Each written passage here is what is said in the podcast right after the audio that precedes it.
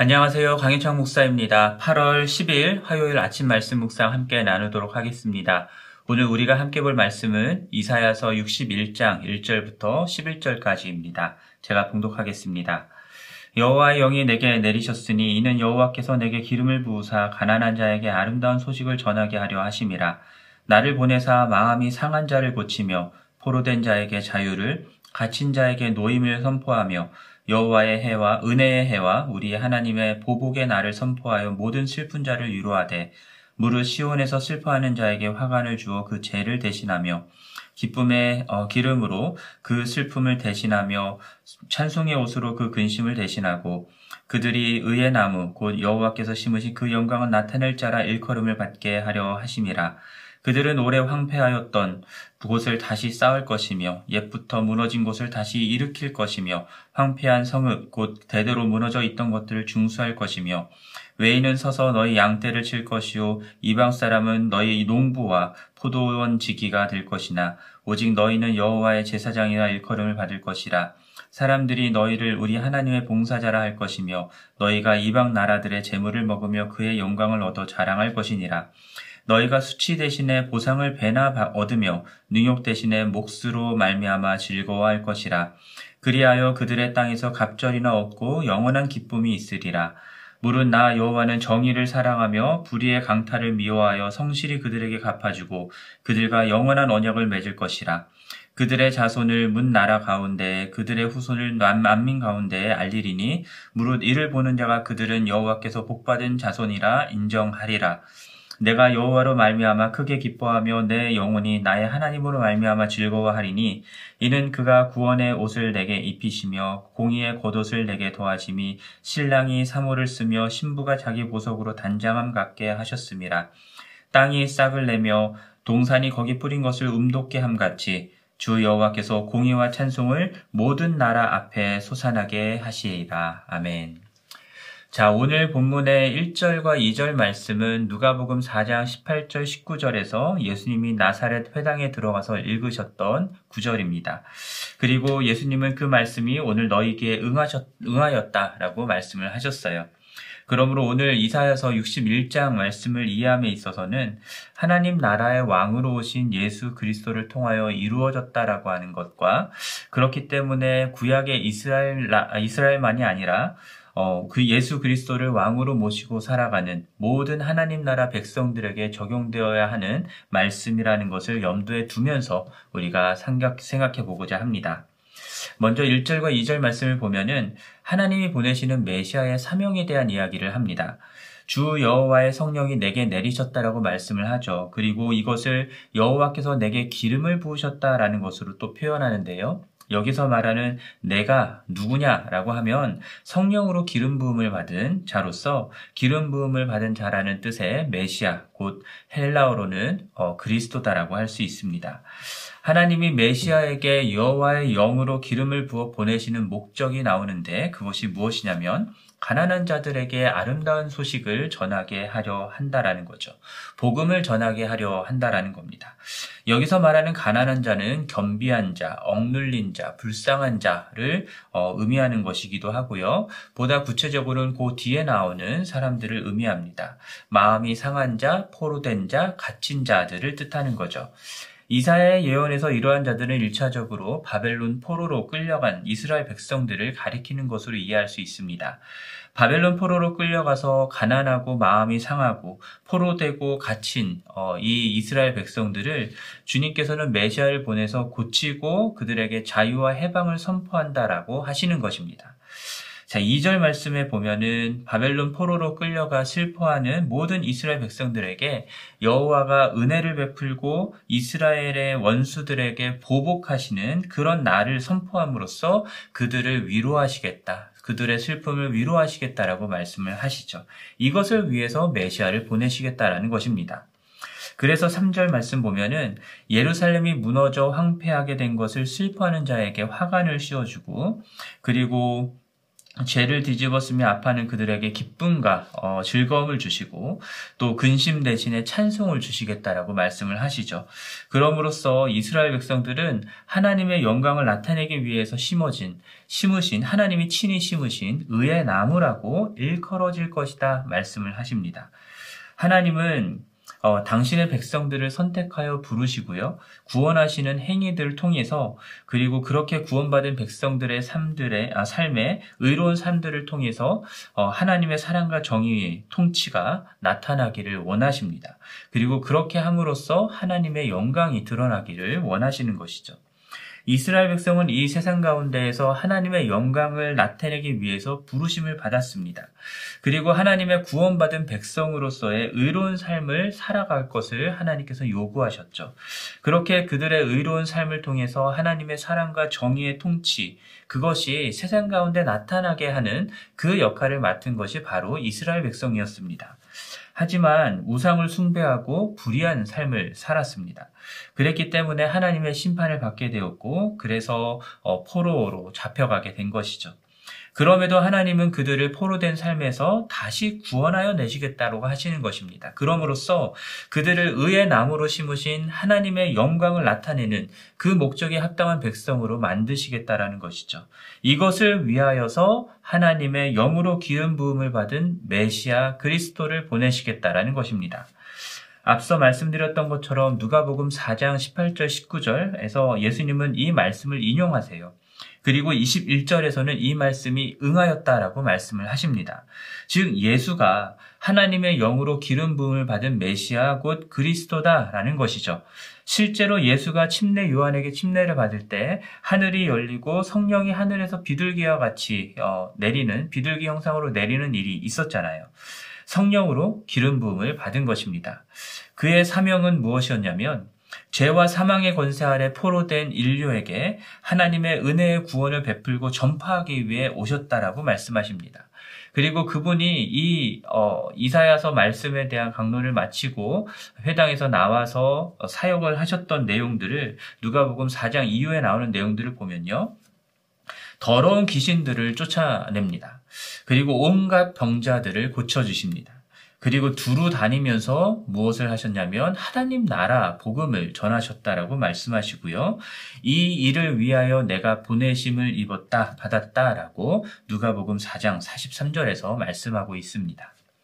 궁극적으로 예수 그리스도는 십자가에서 인류의 죄를 대속하시고 세상의 아, 사망의 권세를 이기고 부활하심으로써 온 세상의 주와 그리스도이심을 확증하셨습니다. 자, 이 예수 그리스도를 믿고 삶의 주인으로 모셔드리는 자들은 누구든지 구원을 얻어 하나님의 자녀가 되는 권세를 얻는다 말씀하시죠. 하나님의 사랑과 정의의 통치, 하나님 나라 안에 살아가면서 의를 이루며 살아가는 하나님의 백성이 된다라는 것입니다. 오늘 본문 3절로 말씀드리면 여호와께서 심으신 그 영광을 나타낼 자로 일컬음을 받게 된다라는 것입니다. 자, 이렇게 하나님의 은혜로 구원을 받고 하나님 나라에 들어가게 된 그러한 그리스도인들의 정체성은 무엇이고 그 정체성에 맞게 합당하게 살아가는 삶은 어떤 것인가? 그것을 오늘 본문의 4절부터 11절까지 해서 말씀하는 것입니다. 먼저 우리의 정체성이 뭔지를 생각해 보면 그 정체성에 합당한 삶의 모습이 나오겠죠. 6절을 보면은 오직 너희는 여호와의 제사장이라라고 일컬음을 받을 것이라 말씀합니다. 그리고 하나님의 봉사자라 할 것이다 라고 또 말씀하십니다. 자, 제사장의 역할은 하나님과 어, 백성들 사이의 중재자 역할을 하는 것이죠. 범죄한 백성들이 하나님께 나아갈 수 있도록 돕는 역할을 합니다. 이스라엘은 제사장 나라로 부름을 받았습니다. 그리스도인들 역시 왕 같은 제사장이다라고 베드로 전서에서 말씀을 하죠. 그러므로 우리는 하나님과의 관계가 깨어지고 원수된 세상의 많은 사람들을 하나님 하나님께로 다시 돌이키는 일들을 해야 되는 거고 그들과 하나님 사이에 서서 어, 중재하는 역할을 하는 것이 마땅합니다. 하나님의 봉사자는 하나님의 종이라는 뜻입니다. 종은 주인의 말씀에 순종하죠. 우리의 주인 대신 하나님이 말씀하시는 대로 순종하며 섬기는 자라는 뜻입니다.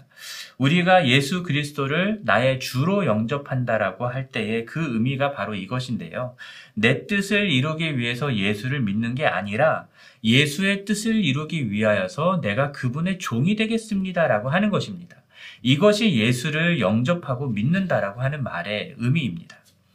8절에서 말씀하시는 것처럼 하나님은 정의를 사랑하며 불의의 강탈을 미워하여 성실히 그들에게 갚아주고 그들과 영원한 언약을 맺을 것이다라고 말씀을 하시죠. 하나님의 어, 백성의 삶에서 이러한 하나님의 구원의 은혜가 나타나게 되는 것이고 그러한 어, 하나님의 백성을 바라보는 뭇 백성들과 만민들은요 그들로 하여금 어, 그들을 향해서 여호와께 복을 받은 자손이다라고 인정하게 될 것이라 말씀합니다. 자 여호와의 제사장 그리고 하나님의 봉사자 그리고 여호와께 복을 받은 자손이라는 것 이것이 어, 우리가, 우리 스스로, 그리스도인들이 스스로 그러한 자들이다라고 부르는 게 아니고요. 우리를 통해서 나타나는 하나님의 영광을 보는 사람들이 우리를 보면서 그렇게 부른다라는 것입니다. 마치 최초의 이방인 교회인 안디옥 교회가 아, 안디옥 교회의 성도들 제자들을 보면서 안디옥에 사는 이방인들이 그들을 처음으로 그리스도 그리스도인이다라고 불렀던 것도 마찬가지죠. 이것이 예수 그리스도를 통하여서 하나님의 은혜의 구원을 받고 하나님의 자녀요 백성이 된 자들의 정체성입니다. 세상 사람들이 인정해 주어야 하는 그런 정체성이죠. 그러나 과연 오늘날 교회를 보면서 사람들이 어, 세상 사람들이 이렇게 인정을 해 주는가 하면 아닌 것 같습니다. 오히려 위선적이라 하고 이기적이라 하고 편협하다고 하고 이 세상에서 없어져야 되는 존재라고까지 비난을 하는 것이 오늘날의 현실입니다. 왜 그럴까요? 어, 교회가 여호와의 제사장, 하나님의 종, 그리고 여호와께 복을 받은 자손의 정체성에 합당한 모습을 보여주지 못했기 때문입니다. 하나님이 예수 그리스도를 통하여서 우리에게 베풀어 주시는 은혜의 구원을 보여주지 못했기 때문이죠. 내세 천국에 들어가 영생을 누리는 복음을 전합니다. 하지만 누구보다 현세에서 잘 먹고 잘 살고 힘있게 떵떵거리며 살기를 바라고 그러한 복을 구하는 자들이 바로 그리스도인들이 되어버렸습니다. 사업에서 직장에서 뇌물을 먹이고 사람들을 속이고 부정한 일들을 하면서도 교회에 와서 회개하면 되고 헌금을 많이 되면 용서받는다라고 하는 그것을 믿는 사람들이 그리스도인들이 되어버렸습니다. 예수님은 마음이 상하고 포로되고 어, 갇히고 눈물고 저는 자와 같은 이들에게 찾아가셔서 복음을 전하고 구원을 베푸셨는데 교회는 오히려 그러한 사람들이 다가갈 수 없고 들어갈 수 없는 홀로 높고 거룩한 곳이 되어버렸습니다. 하나님은 잘 섬긴다고 하지만 정작 이웃들과의 관계에서는 어, 상종하기 싫은 이중적이고 위성적인 사람들이 되어버렸죠. 세상의 많은 사람들은 종교적인 의인들끼리 어, 함께 어울리는 그러면서 서로 정죄하고 판단하는 그런 교회를 더 이상 오고 싶어 하지 않습니다. 물론 다 그런 것은 아니겠죠. 어, 모든 교회가 그런 것은 아닐 것입니다. 그러나 이 세상에서 이러, 교회가 이렇게 인식되기 시작된 것이 시작한 것이 어, 오래됐음을 우리는 인정하고 받아들여야 될 것이고 또한 그에 따라서 변화하는 모습을 보여야 할 것입니다. 하나님이 우리를 구원하신 것 그것에만 만족하는 것이 아니라 어, 이 세상 가운데 오래도록 황폐하게 남겨뒀던 어, 이 하나님의 나라, 이 세상에 깨어진 이 곳곳에 우리가 들어가서 하나님의 다스림 아래서 하나님의 사랑과 정의의 통치가 무엇인지를 나타내고 증거하는 자들이 되어야 할 것입니다. 예수의 제자답게 어, 예수님이 걸어가신 그 길을 따라가는 것이 필요하겠죠. 높고 우아하고 고상한 자리만을 찾아가는 것이 아니라 이 세상에서 아무도 찾지 않는 마음이 상하고 포로되고 갇히고 눈멀고 저는 자들을 찾아가는 것이 필요합니다. 우리 주님이 베풀어 주신 구원의 은혜를 그들에게 전파하면서 그들로 자유케 되고 해방케 하는 일들을 교회가 행해야 하는 것입니다. 우리의 삶에 나타난 하나님의 은혜와 은혜의 구원과 정의를 실천하면서 하나님이 어떠한 통치로 세상을 다스리시는지를 이 세상 가운데 온전히 증거하는 것이 우리들의 사명입니다. 11절에서 말씀하는 것처럼 어, 하나님의 공의와 찬송을 모든 나라 앞에 솟아나게 하시도록 우리에게 입혀주신 구원의 옷과 공의의 겉옷으로 단장하고 온 세상 앞에 하나님을 증거하는 것이 주님이 다시 오실 날까지 행해야 하는 교회와 우리 그리스도인들의 길입니다. 이것을 우리가 마음속에 가득히 담고 명심하고 어, 주님의 사명을 주님께서 오늘 어, 말씀하셨던 그 사명을 우리의 사명으로 받아들이기를 원하고요. 그래서 오늘도 그 사명의 길을 순종하며 걸어가기로 다짐하고 결단하는 우리 모두가 되기를 바라고 그러한 여러분 모두를 주님의 이름으로 축복합니다. 오늘 말씀을 생각하면서 함께 기도했으면 하는데요. 예수님을 본받아 온 세상에 하나님의 구원과 정의의 통치를 전파하는 그 정체성에 합당한 우리가 될 수 있도록 위해서 기도해 주시고요. 또 Together in 하나님을 기뻐하는 우리가 되도록 그리고 BBS가 진행 중에 있습니다. 어, 모든 섬기는 분들과 아이들에게 놀라운 하나님의 은혜와 구원이 임하기를 위해서 이 시간 함께 기도하겠습니다.